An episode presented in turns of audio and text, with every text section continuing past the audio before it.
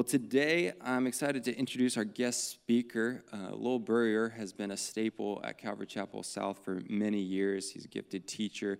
He leads one of the best, well, I shouldn't say that. I think it's one of the best, but um, small groups. He leads a great small group uh, in Auburn. And uh, we love and appreciate you, Lowell. He's, he's got a message on his heart that he was preparing. God was speaking to him even before he was asked to teach. So, would you welcome Lowell Burrier today?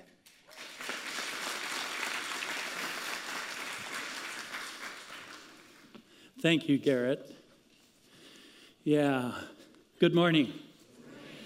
I'm teaching from some of the worst notes I've ever put together.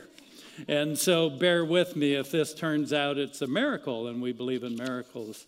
I told my wife it looks like a nice 2-hour message and she said, "Well, have a good time. I'm leaving at 10:30 with everybody else." So. yes. I just want to share from four verses. 1 Samuel chapter 17, verses 1 through 4. now the Philistines gathered their armies for battle, and they were gathered at Socoh, which belongs to Judah, and they camped between Socoh and Azekah in the Ephes-dammim. And Saul and, and Saul and the men of Israel were gathered and camped in the valley of Elah. And they drew up in battle array to encounter the Philistines. And the Philistines stood on the mountain on one side, while Israel stood on the mountain on the other side with the valley between them. Then a champion came out from the armies of the Philistines named Goliath from Gath, whose height was six cubits and a span. Let's pray together. Father, we come to you today.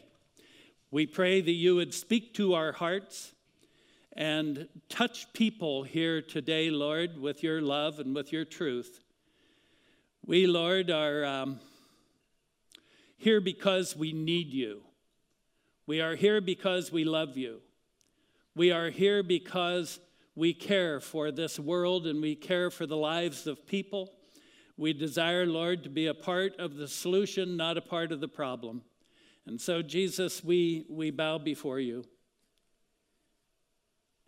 We just thank you for your presence. What a blessing it is. In your name, amen. Yeah, there went the notes. Thank you, Garrett. Good job, buddy. Yeah. We just covered this in home group, and so I kind of credit them with a lot of the research. We're going to be looking at a battlefield. It's uh, kind of west of Jerusalem. I talked to Greg Parker this morning. He and Pastor Kevin just got back from a tour of the battlefields in Israel, and they didn't go to the valley of Elah, but he knows where it is. And, and uh, this is the setting of the passage today the Philistines, the perennial enemies of Israel, have come again and camped against the people of Israel. And uh, today, many times people develop the attitude well, let's just live and let live. But there's only one way to get along with Philistines they will be your master, and you, and you will be their slave. It's the only nature of that relationship that will ever work out. And there's no way to leave them alone because they come and camp in your place and bring the battle to you.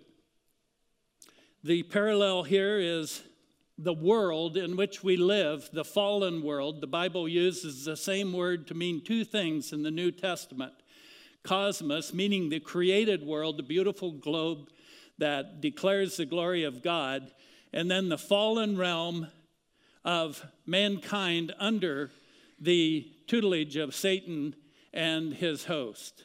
That corrupt system that is so evident today. The Apostle Paul, writing to the Romans in chapter 6, verses 16 to 18, he, says, he speaks of this. He says, Do you not know that when you present yourselves to someone as slaves for obedience, you are slaves to the one whom you obey, either sin resulting in death or an obedience resulting in righteousness. But thanks be to God that though you were slaves of sin, you became committed and uh, you have become obedient from the heart to that form of teaching to which you were committed. And having been freed from sin, you became slaves of righteousness. Notice, we will be servants. No matter which scenario we choose, we, we will be servants and slaves to sin, or we will be servants and slaves to righteousness. One of the two. And people say, well, I'm just a free spirit. No, you're not. You're a spirit in bondage, deceived into thinking that you are free. On this battlefield, there are three positions. and I want you to find yourself on this battlefield in your own heart as we go through these things and just ask, where do I stand? The first position is Soko. We saw that in, in verse 1. The Philistines gathered their armies for battle, and they gathered to Soko. It's a hill. Um, we have a picture of that valley, I believe, that we can show you looking across the Elah Valley to that is Soko on the far side. That's where the Israel, where the Philistines were camped. This picture is taken from the hill where the Israelites were. And so there's Soko, where the Philistines are camped. And then there's Israel's hill across the valley where the armies of Israel under Saul were gathered. And then there's the great valley in between, Elah. An interesting thing here as we look at this passage in verse 2, we're told that Israel camps in Elah. And Saul and the men of Israel were gathered and camped in the valley of Elah and drew up in battle array to encounter the Philistines. So they're in the valley. The Philistines are camped on their land on Soko. And the next verse says, and the Philistines stood on the mountain on one side while Israel stood on the mountain on the other side. What happened that they got out of the valley? Verse 4 tells us. Then a champion came out from the armies of the Philistines named Goliath. He walked into the valley, Israel went up on the hill.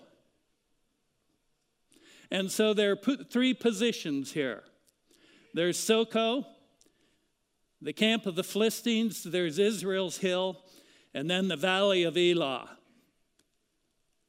First, let's look at Soko, where the Philistines are camped.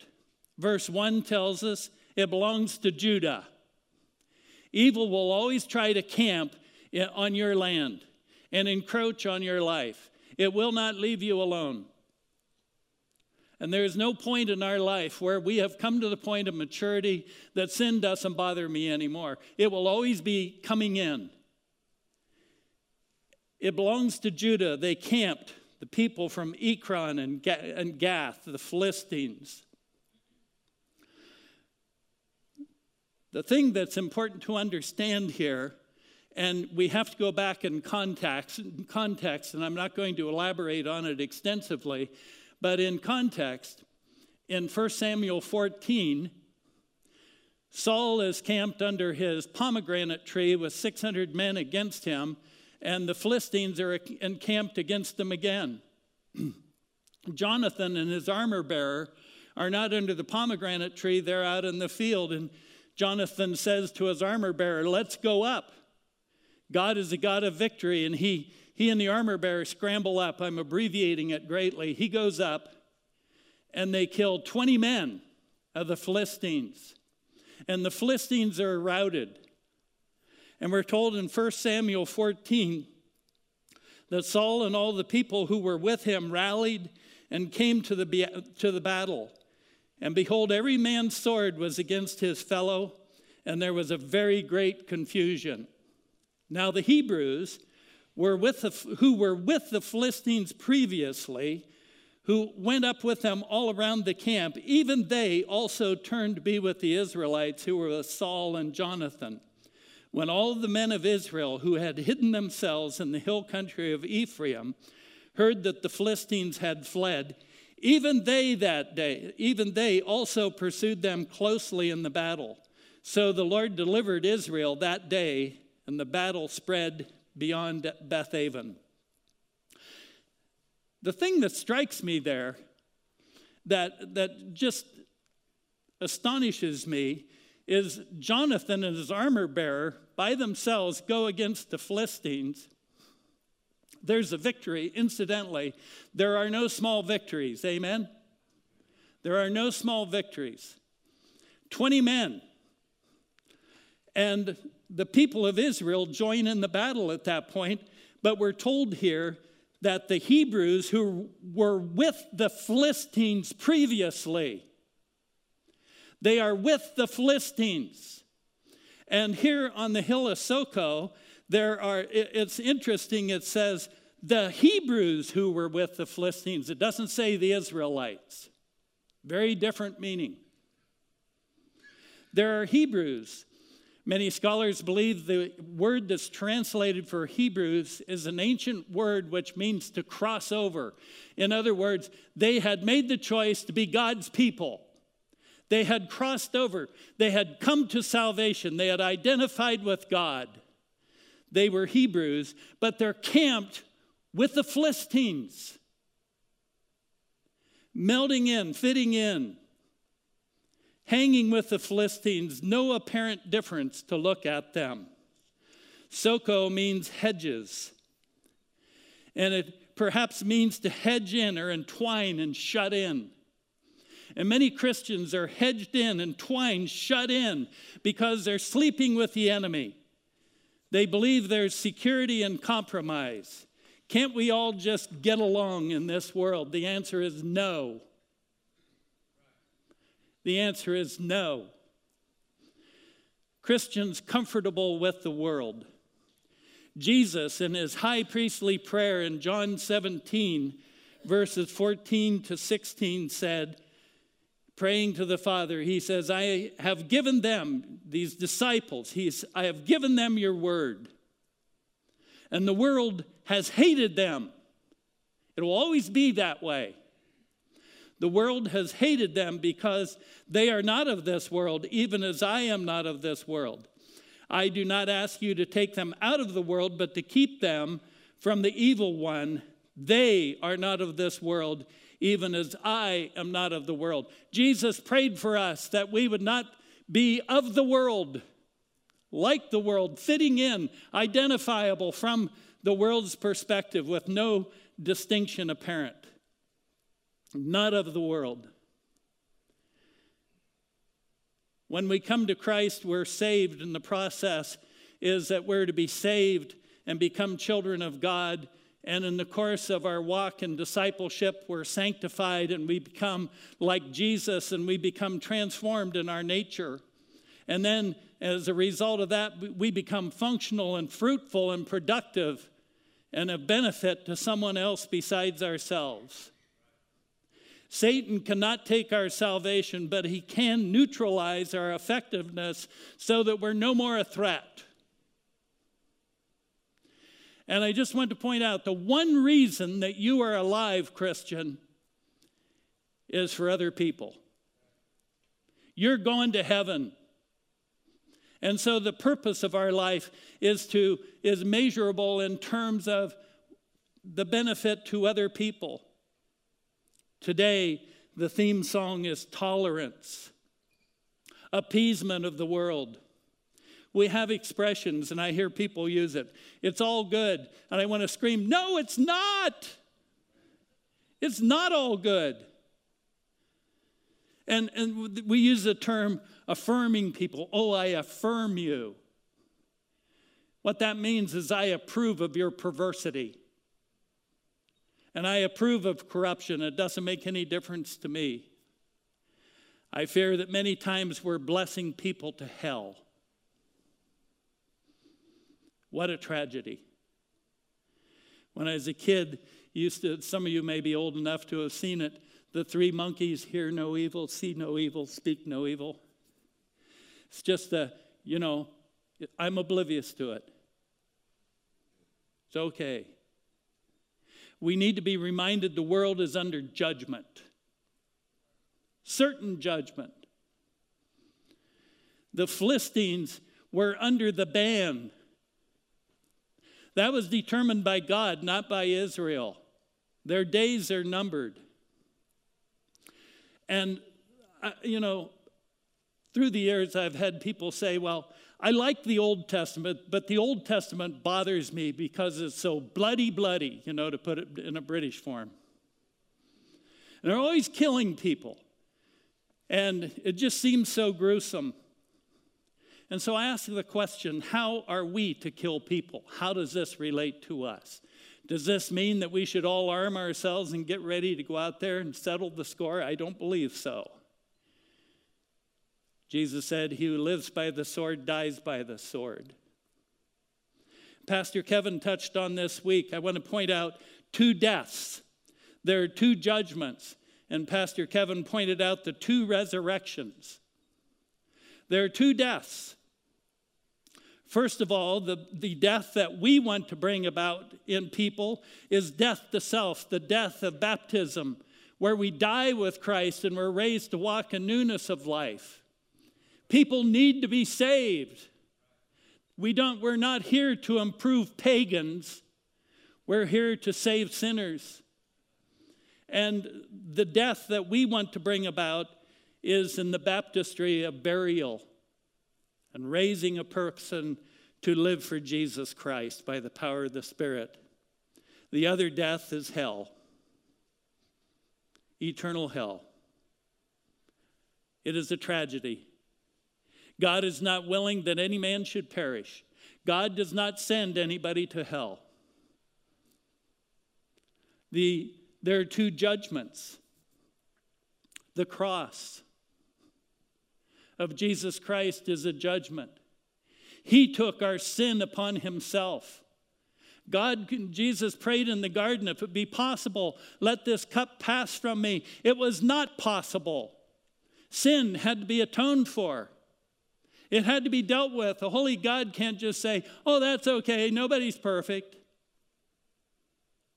We've all sinned and come short of the glory of God, and our sin had to be dealt with, and Jesus died on the cross for us, the judgment of God upon sin on our behalf.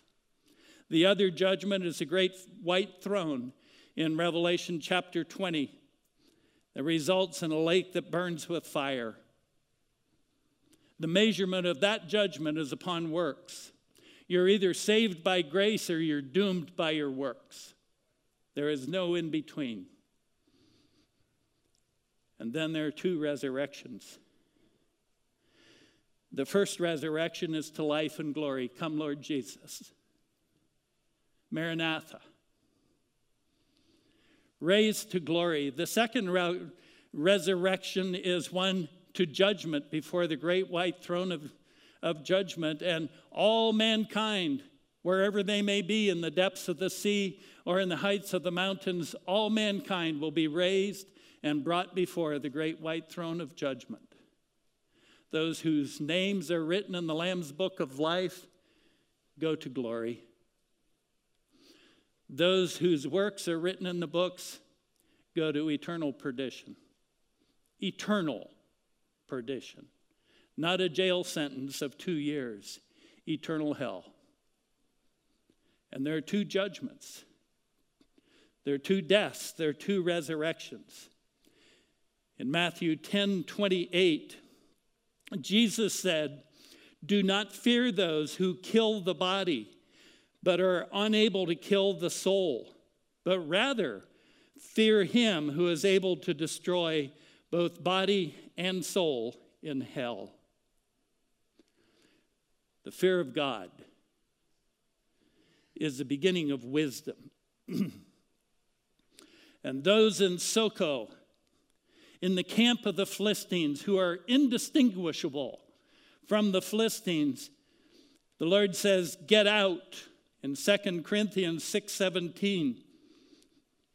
Paul writes, "Therefore come out from their midst and be separate," says the Lord, "and do not touch what is unclean, and I will welcome you. Get out of Socho. Leave at once." In Revelation 18:4, John writes, I heard a voice from heaven saying, Come out of her, my people, so that you will not participate in her sins and receive her plagues. Come out is the clear word. And if you're living a life that's compromised the, with the world and it's all good and, and, you know, the tolerant person, you need to get out of SoCo. Christians, comfortable in the world. I, I just want to take a minute and talk about something. I, I hope I do not bother people in their eschatology, form firm opinions, and, and I just want to suggest something. The book of Revelation talks about the mark of the beast. And, and people speculate as to what that is, and I'm not going to do that. But I do want to just observe that the mark of the beast is on the forehead and the right hand. And I can tell you without any doubt the manifestation of the mark of the beast. I can't tell you what the mark looks like. I don't want to go into that. The manifestation is when a person thinks like the world and acts like the world. The forehead in the ancient world was the center of thought, our worldview, our, our perception of life, and the right hand was Jesus sits at the right hand of the Father. It is that which is accomplished through our lives.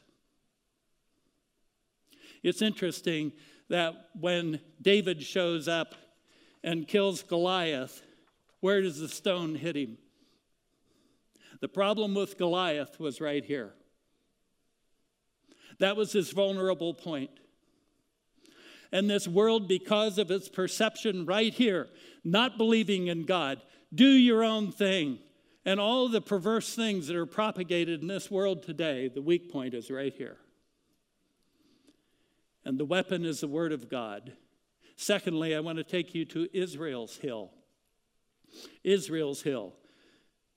The Philistines stood on the mountain on one side, while Israel stood on the mountain on the other side with the valley in between. Originally, they camped in the valley, and as I pointed out, they, they escaped to the hill. Elah means terebinth, or oak, or st- strong tree. They lost the strength to stand and they fled. They, they lost their strength. The giant, Goliath, the Anakim were the reason that Israel did not enter Canaan. I like to liken Israel's hill to what the church is uh, in, in many ways today. We hold the right affiliation, we hold the right beliefs. We have good intentions, our purposes, our agendas, our programs. We have the right perspective. Sin will kill you, and you need a Savior. I I have a sense that for every believer in the church today, there are many in SoCo who are just in the world. They've believed in Jesus somehow. They've heard the gospel and they've accepted Christ. They're not in fellowship. They're not growing. They're not being taught. Today, I just want to go through a few things, and I want to be very careful how I do this so that I'm not taken wrong. But the church today is a place where Christianity is practiced. We go to church, it's our hill. We have, you know, in the past they talk about clergy and laity. We have clergy, the we have professionals to do the ministry, and the, as laity, many times people see themselves as spectators watching the pros. I attended a fellowship when I was going to school in Massachusetts. I went to a fellowship in Lexington, Mass.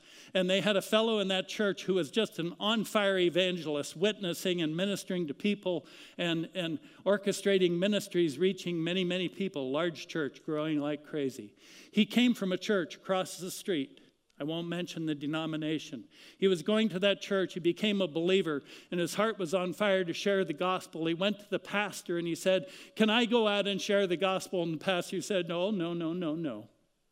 The professionals will do that. We want you to stay in the pew, pay your tithe, and we will do the ministry. And that's the attitude of many. Let somebody else do it. We many times are defensive, trying to keep the world out of the church and to keep the church out of the world.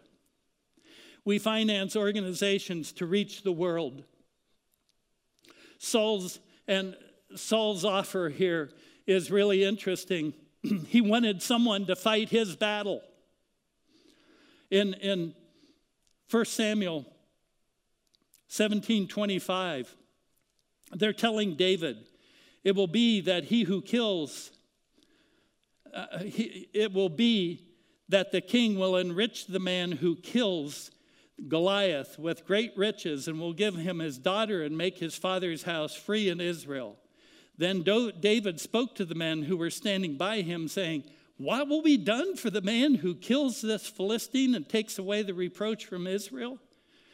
For who is the uncircumcised Philistine that he should taunt the armies of the living God? And the people answered him according with the word, saying, Thus it will be done for the man who kills him. Three times David hears that. He's astonished. You mean you're going to pay me to do that? That guy's a sitting duck. And his brothers scorn him. No taxes, great money. And the king's daughter, have it made. We need to understand ministry. Our pastor and the staff of this ministry is not here to do ministry for us.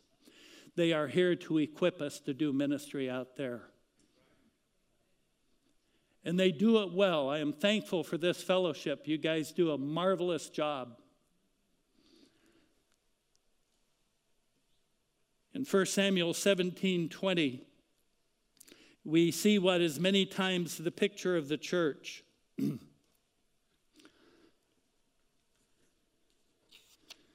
to change my awkward notes. 1 Samuel 17 20. So David arose early in the morning and left the flock with the keeper, and he took the supplies, the supplies his father had given him, and he went as Jesse, his father had commanded him. And he came to the circle of the camp while the army was going out in battle array, shouting the war cry. They were all clothed. They went out in battle array. They were all ready to take on the enemy, but they never got off the hill. They never got off the hill. Many times we, you know, Ephesians chapter 6, we clothe ourselves in the armor of God and we go home and we watch TV. We equip ourselves and we walk past opportunity upon opportunity upon opportunity for ministry. We say nothing, we do nothing, we see nothing, just silent. We're good at shouting the war cry. But the camp of Israel didn't leave their hill. We got to get off the hill and into the valley. A good friend of mine who is a retired IBM executive used to say this when all is said and done, more is said than done. And we have to take our faith beyond talks, beyond talk, beyond words, beyond sermons to action. Until then, there are no results. on the Mount of Transfiguration, Jesus and the three disciples, Peter, James, and John, up there and they see Christ in all of his glory. And we do that here, and what a wonderful time it is to gather, and the worship team bring us into the throne room of God, and we open the Word of God and experience the presence of the Lord. Peter wanted to build tents and camp out there. I love mountaintops.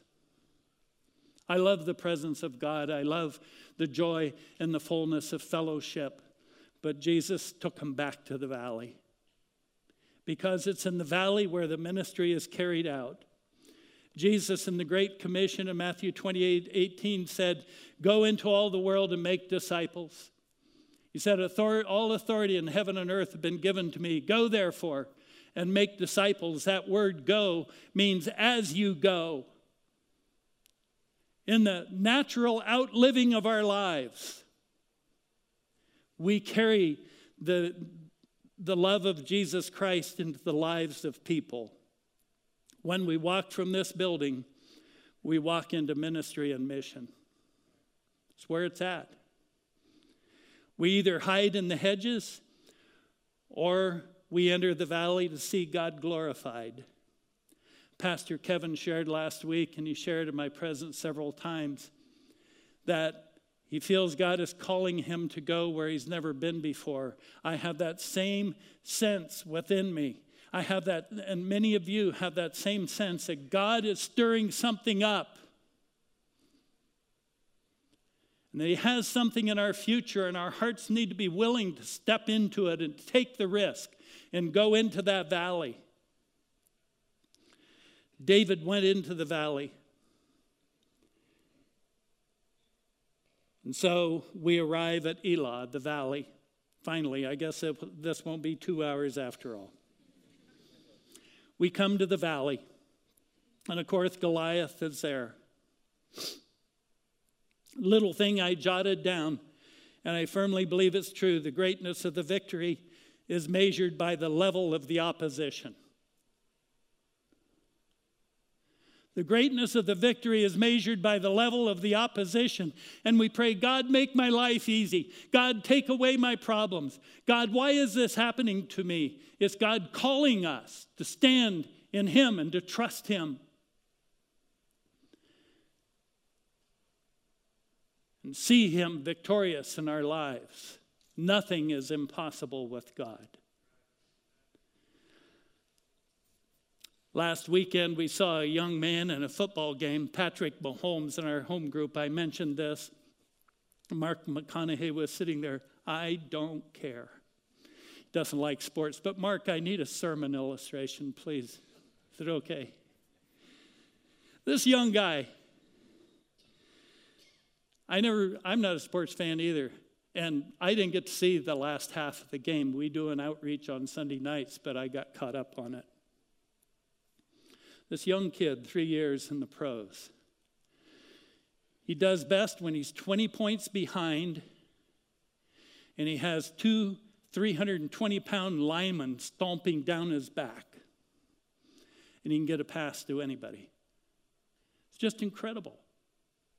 The greater the opposition, the better he does.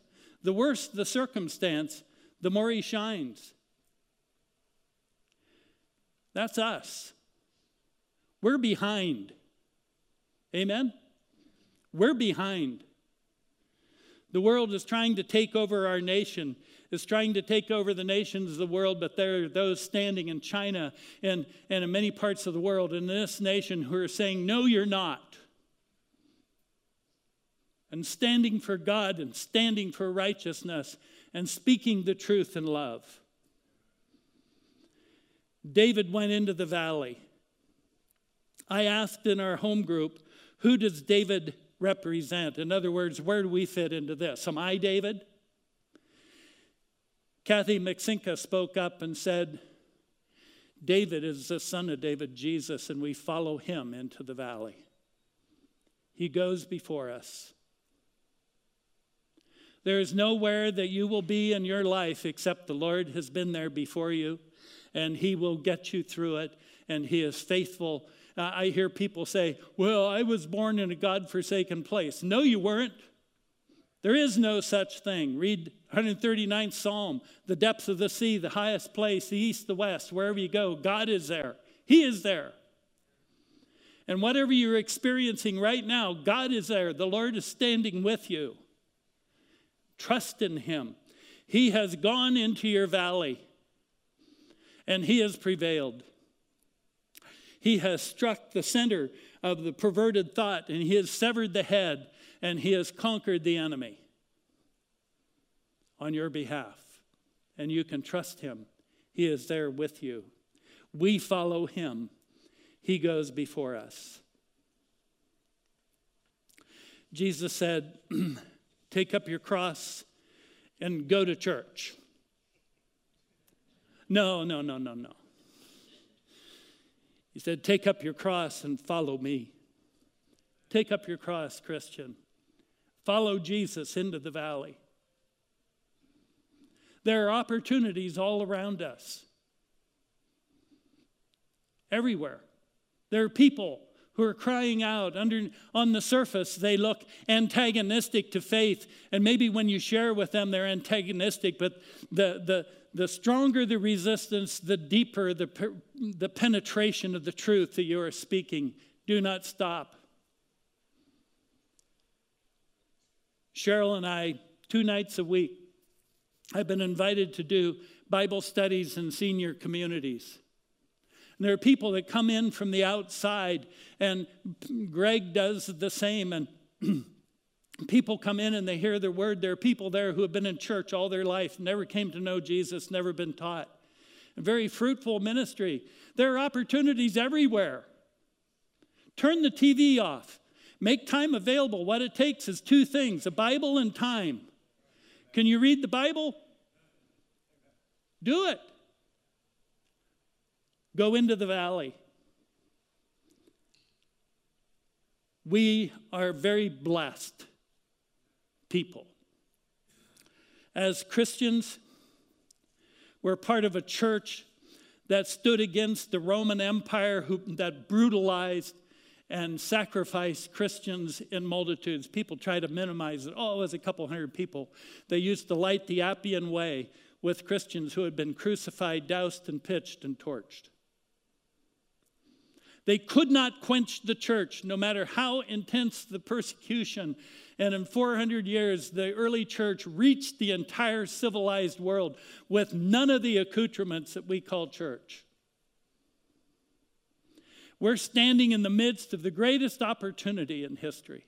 I believe that there could be the greatest ingathering in the history of the church right before us.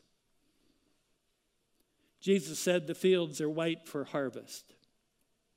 As Americans, we're privileged to be a part of a nation that stood against the greatest world empire in the history of the world. The sun never set on the, on the British Empire. Fought two battles. Men with squirrel, squirrel rifles against professional mercenaries defeated the greatest empire in the world to establish this nation, and the foundation of this nation is being eroded by lies and corruption and deceit. We need to stand. Every generation before us has fought. Tag, you're it. It's our turn. We are so blessed and so privileged, but we can't drop our weapons. The Bible tells us about those weapons in Isaiah 54. Very familiar passage. says, In righteousness you will be established. You will be far from oppression, for you will not fear, and from terror, for it will not come near you. If anyone, if anyone fiercely assails you, it will not be from me. Whoever assails you will fall because of you. He says, Behold, I myself have created the smith who blows the fire of coals and brings out the weapon of his work. I have created the destroyer to ruin. No weapon, no weapon that is formed against you will prosper. Every tongue that accuses you in judgment, you will condemn. This is the heritage of the servants of the Lord. This is the heritage of the servants of the Lord. This is what you have inherited. And their vindication is from me, declares the Lord. God will protect you. But there is no protection if you just stay on the hill. Reading on in 2 Corinthians 10 3 and 7 the Apostle Paul writes, and he speaks of our weapons. Isaiah spoke of our defense. Paul speaks of our weapons. He says, though we walk in the flesh, that's weakness. We're flesh. We walk in the flesh. We do not war according to the flesh. For the weapons of our warfare are not of the flesh, but divinely powerful for the destruction of fortresses we're destroying speculations and every lofty thing raised up against the knowledge of God. We're taking every thought captive to the obedience of Christ. Taking every thought captive through obedience to Christ.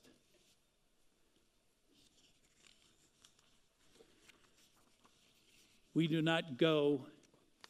When I was a young man, I was studying to be a veterinarian. In the course of that time, God called me into the ministry.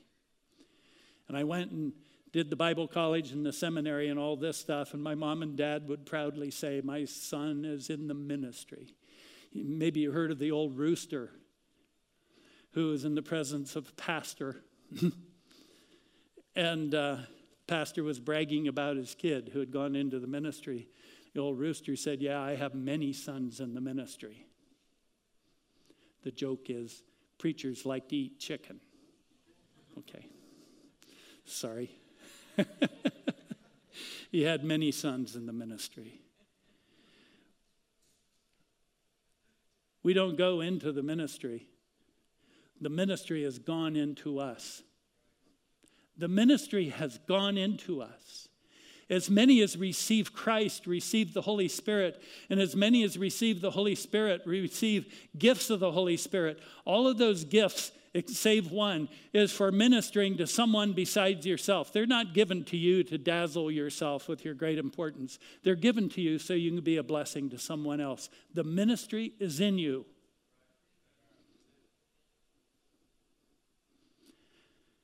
Fulfill your ministry. We need to take it to the valley. David saw Goliath and he saw an opportunity for God to be glorified. I, he's like, I can't believe how lucky I am. I just can't believe it. And went into that valley with five stones. In Colossians 4, Paul, writing to the Colossian church, singles out one individual, Archippus. He says to Archippus, you can put your own name in there. Take heed to the ministry which you have received in the Lord, that you may fulfill it. Take heed to that ministry. God has equipped you. Fulfill it. And then, writing to his beloved son, Timothy, he said, But you, be sober in all things, endure hardship, do the work of an evangelist. There it is. Fulfill your ministry. Means bring it into reality. Take it to the valley. Express it. Do not hide it under a bushel. Do not bury it until the Lord comes. Fulfill your ministry. The fields are white for harvest, friends. We're living in a time of great opportunity. Many times we focus on the giants political oppression, broken relationships, personal failure and disappointments, losses and sorrow, weaknesses and limitations, all kinds of things. We, we all have those. But the fields are white for harvest. It's time to get into the valley, to get off our hill and to move forward. Simply look for people who need a touch. I, my prayer this morning, I'm not going to focus on a big prayer time or anything like the, that. I want you in your own heart just to determine this week Lord, show me, show me the opportunities out there in my life. Do not let me walk past those, those encounters that, that you are bringing my way, those people, those, those open doors that I can step into to serve you. Let me see them. And I want to step into those opportunities that you bring to me. And so, if the worship team will be coming forward, I want to spend some moments in prayer with you. And I want us to prepare our hearts for what God is going to bring our way. God's got us surprises. I go through life kind of yada, yada, yada, you know. Walked in the door last Sunday, Pastor Kevin says, Lowell, come here. Next week, will you preach? Same is happening to you. God is saying, You, come here. I got something for you to do. I want you to be ready. I want you to respond. I want you to go into the valley. I want you to follow me, Jesus says, and trust me and see what I can do through your humble life. And so, Father, we come to you. Sophia read this morning Romans chapter 12. We come to you as living sacrifices.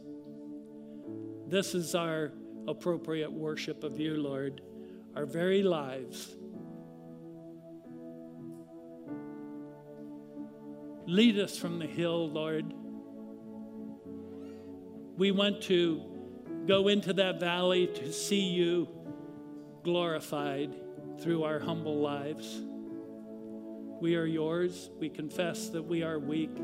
We confess that we're fearful. We confess that we are afraid of, of becoming uncomfortable or losing some of the the, the pleasures that we have in life that are so inferior to the pleasure of serving you. I pray for every person here. And Lord, right now, I want to pray for the person who has not crossed over, who has not come to faith in you. And Jesus, I pray that you would stir their heart, that you would show them your love, that you would draw them to yourself. And Jesus, in the quietness of their own heart, that they would say, Yes, Lord, going to trust you. I'm a slave to sin. I want to be your servant. So, Father, we entrust our lives and the ministry that you have given each of us and all of us into your hands. Be glorified, we pray in your name, Jesus. Amen.